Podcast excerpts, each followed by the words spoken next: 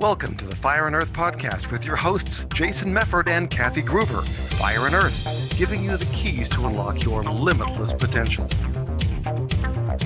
Hey, everybody, welcome back to another episode of the Fire and Earth podcast. I'm your co host, Kathy Gruver. And I'm Jason Mefford. And today we're going to do another little question episode where we just pose a question and we start talking. And so today we want to talk about what literary character you would be right? So obviously behind me, I've got lots of books. I love reading.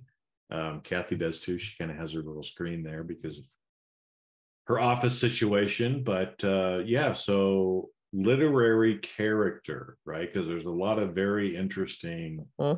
characters in literature. So, Kathy, what literary character would you be and why? I would be Morgan Le Fay from Mists of Avalon because really? yeah I, yes i was obsessed with that book throughout college. I must have read it 20 or 30 times.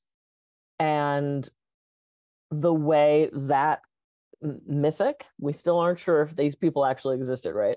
This mythic character was portrayed in mist of avalon gave the power to the women.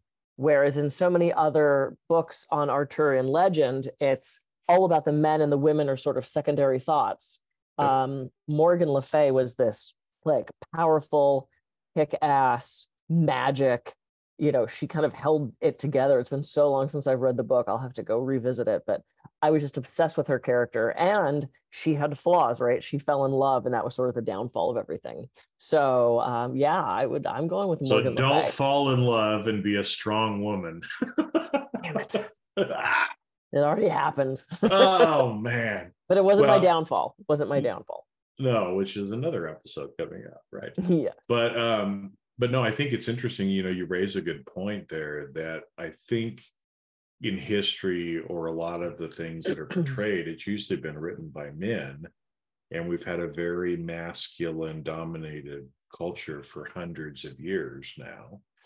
Um, that a lot of times women are kind of forgotten um, from history because they weren't really written in. But the reality is, right? It's like behind, you know, there's there's sayings like behind every good man is a great woman or something like right. that, right?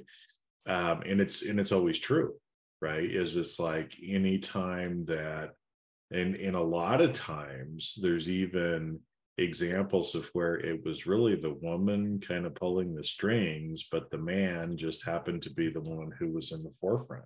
Yeah. Right? Because that's what was acceptable in culture. I mean, mm-hmm. we've even got examples of, I, I, can't remember any specific examples, but there were a lot of women authors who would use ma- male pen names. Yep. Or would only use initials, right? At the beginning, you know, and, instead of putting their their name, it'd be like H G Smith, right? Right. So that nobody knew it was Helen Smith right. who was actually writing the book. And oh my gosh, we can't read a book from a woman, right? Right. Um, which is kind of kind of sad, and it's nice now to see more of kind of that feminine energy coming yep. out more. Exactly. And to that point, if you read a lot of the Arthurian legends, excuse me, Morgan is portrayed as this like evil witch, right? This evil person. And it's Arthur and Guinevere, and Guinevere's this being a perfect, petite, you know, very feminine kind of character. And in Mists of Avalon, Morgan Le Fay is like the heroine, and Guinevere is portrayed as this just stupid twit who screws everything up. So you know, it kind of reverses these roles of what is considered appropriate feminine, right? So if you were powerful and uh, you know your own person, you're this evil witch. But if you were this demure kind of like loving, then that was okay. And what I love about Mist of Avalon is it flips that and makes Guinevere the idiot, and you know Morgan Le Fay becomes the the heroine of this to a certain extent. Well, and it's funny. There's little things like that in history that have always kind of downplayed the strong women.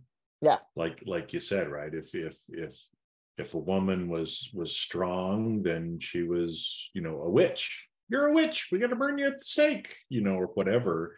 uh, where if that same kind of thing was was portrayed from a man, it was viewed as being strong and Yeah. you know all that kind of stuff. So it's it's interesting how, um, like you said, in in his, history has been written to downplay women, which is unfortunate. Yep. Um, Yep. You know, even to the point of of you know in religious texts and things like that. You know, referring to women as virgins. It's like uh hello right it's like uh yeah yeah i think most of those people probably weren't virgins but you know we're gonna call them a saint and we're gonna label Yeah. them as a virgin uh instead when you know that's not necessarily what they were so Exactly. interesting interesting, interesting.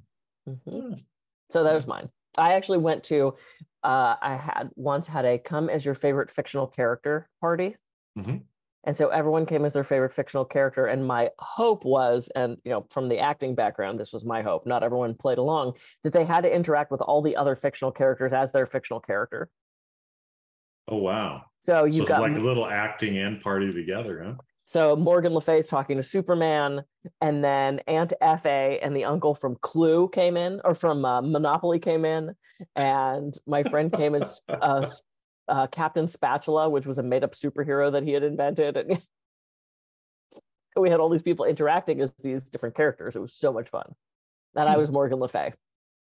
Well, that's a little way of kind of doing a, you know, alter ego kind of stuff. And we've talked about ego states before, Yeah, you know, too, where I think that's one, you know, one example of of trying to become who you want to really be and being the person you want to be. One of the one of the tricks a lot of times is to act like that alter ego. Yep. Right. Embody that person, act like they would act, uh, which is which is uh yeah, little little learning tip for everybody too. So- yeah, exactly. So, all right, Jason, what's your right. character? I don't know. You don't know? No, I don't I don't have like a a strong uh specific character. So I'll just throw one out there that kind of popped into my head, which Yeah. is kind of kind of funny. But um I like some kind of non-traditional authors, and one of them is Charles Bukowski. And um, I don't know if you know who he is, but he was he was uh, known for writing some kind of salacious uh material okay? Uh in fact he couldn't get published to begin with so most of the stuff that he would do from a poetry standpoint or short stories were actually picked up by like underground porn mags Jeez. and things like that uh because that was the only the, the only people who would publish him Right. Wow. um, but but he had a really interesting life because he he worked at the post office for like most of his life. He was an alcoholic, you know, just I mean, typical like artist kind of person, right? And and finally was able to hold down a job with the post office uh, and, and kind of retired from the post office at, at about 50. And that was when uh, he actually um, started being commercially successful. So what's funny is is the end of one of his first books. I think it's called Post Office. If I remember right. Is it's this whole story about this guy working at the post office, and then at the end he leaves the post office and writes a book. And so it's kind of like one of these autobiographical things yeah. Yeah. but um, which is which is kind of interesting. But it was he he in real life, Charles was just himself, right? He was he was a drunk. He was a dirty old man. I mean, uh, in fact, a lot of the the uh, like short stories and poetry things were under the, the kind of the uh, the brand of Diary of a Dirty Old Man, right? Mm. and so um but i but i love that he was unashamedly himself and so he created a character called hank chinaski uh, which is kind of a a go off of his name Mhm. right but this character um you know showed up in in many of the different books and so it's kind of an autobiographical thing of him and so again it's like it's not that I want to be a drunk and a dirty old man, but maybe I am a dirty old man. I'm not a drunk. but Yes. Yes. yeah, yeah, yeah, right. But but I love how, like I said, he was just who he was, Mhm. and even though it didn't fit the conventional norms, you know, uh, it was it was funny, and actually, kind of reminds me. I was I was uh, moved recently, so I was checking out some some new places and went into like this little dive bar last night, Mhm. just kind of like the locals only, just to see. And there was a they had a whole wall of bumper stickers Oh, uh, which is kind of, you know kind of interesting. So you're sitting there having a beer and just reading things, and Yeah. one of them was like, uh, what was it? Uh, uh, fetish is using a feather. Perversion is using the whole chicken. whole chicken. So, anyway, that just kind of re- reminded me too. But it's but it's interesting, you know, like that. Of people might look at how Bukowski lived his life or this character, hmm and I think it's easy to judge and say, "Oh, you're a pervert, you're weird," and it's like, no, he was just being who he was, and he was a Yeah. sexually active person who drank a lot, who womanized, but that was who he was, and and he didn't try to hide it. He didn't Yeah. try to fit into culture. Um, he was just who he was, and and a lot of people didn't like him, but a lot of people love him too Yeah.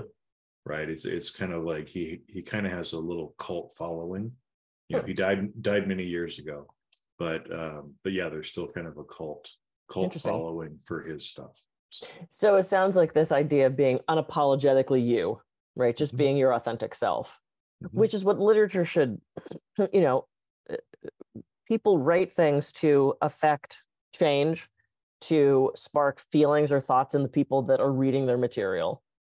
And so if this man with his following, even though as quote flawed an individual as he was, was able to bring up those feelings in people of just being unapologetically you, even with those ugly parts, mm-hmm. that's pretty powerful. no it is and i think that's where like i said because as as a as a person as an artist i've got a lot of respect for him because of that because most people would and do give in to kind of the commercial stuff Yep. right they write something that's going to be commercially successful instead of what they really want to do Right.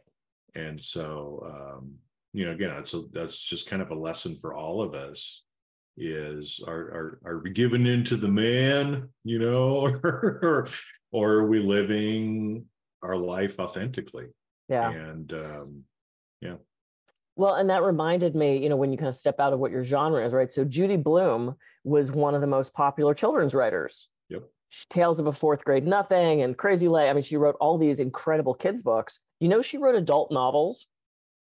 i didn't know that did she do them under her name dirty, dirty adult novels. Yeah, one, uh, Wifey was one of my favorite favorite books growing up because I saw it was Judy Blume and I was like, oh my god! But it was clearly not for little kids, and so I started reading it. And there's like some there's some hot sections in that, and no one knows that she wrote these books, even though it's under her name.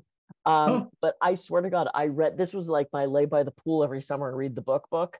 Yeah. Um, I read this thing till the cover fell off. I still have it someplace because at this point I'm like, there's no possible way I can get rid of this completely tattered uh, paperback book. I must have read the thing 50 times because it was such an easy read, and I knew it so well I could just and I'd be done with it like in three days, and it was Hmm. just fun. But you know, people didn't acknowledge her for that.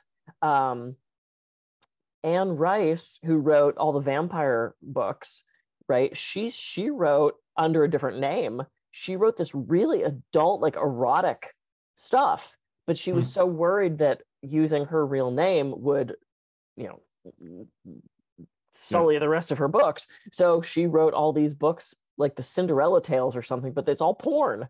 Um, so people are finding ways so mainstream authors are finding ways to express themselves in different ways. But yeah, check out Wifey. I think you'd actually like Wifey. It's definitely written more from like a woman's perspective. Um, it's all right but it, it was it's a really good it's a really good book.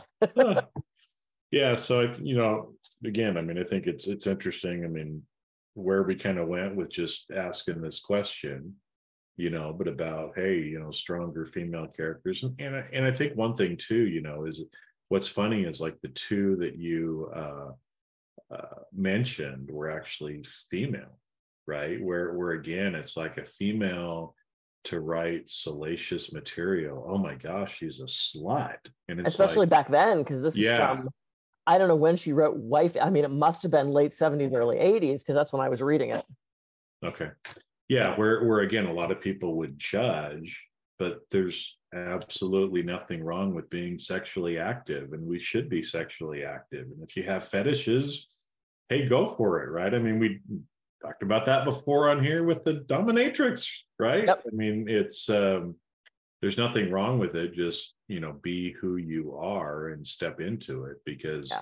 you know one of my favorite quotes is from oscar wilde you know mm. be yourself everybody else is taken you know and and when you and and his life was an example of that too right i oh, mean yeah. a gay, a a gay man in the 1800s and a drunk yep. and drug addict and everything else i mean but he he was who he was and he ended up going to jail and dying in jail uh-huh. for you know refusing to give into or uh you know be someone else he yeah. was going to be himself even though it was against the law and yep. he got himself into a lot of trouble so yep. and through literature we get to be somebody else mm-hmm. every time i pick up Mists of Avalon i get to be morgan le fay and get sucked into a completely different realm and a different world it's exciting well and, and hopefully you know again as we do that and we spend time, if you will, with these characters,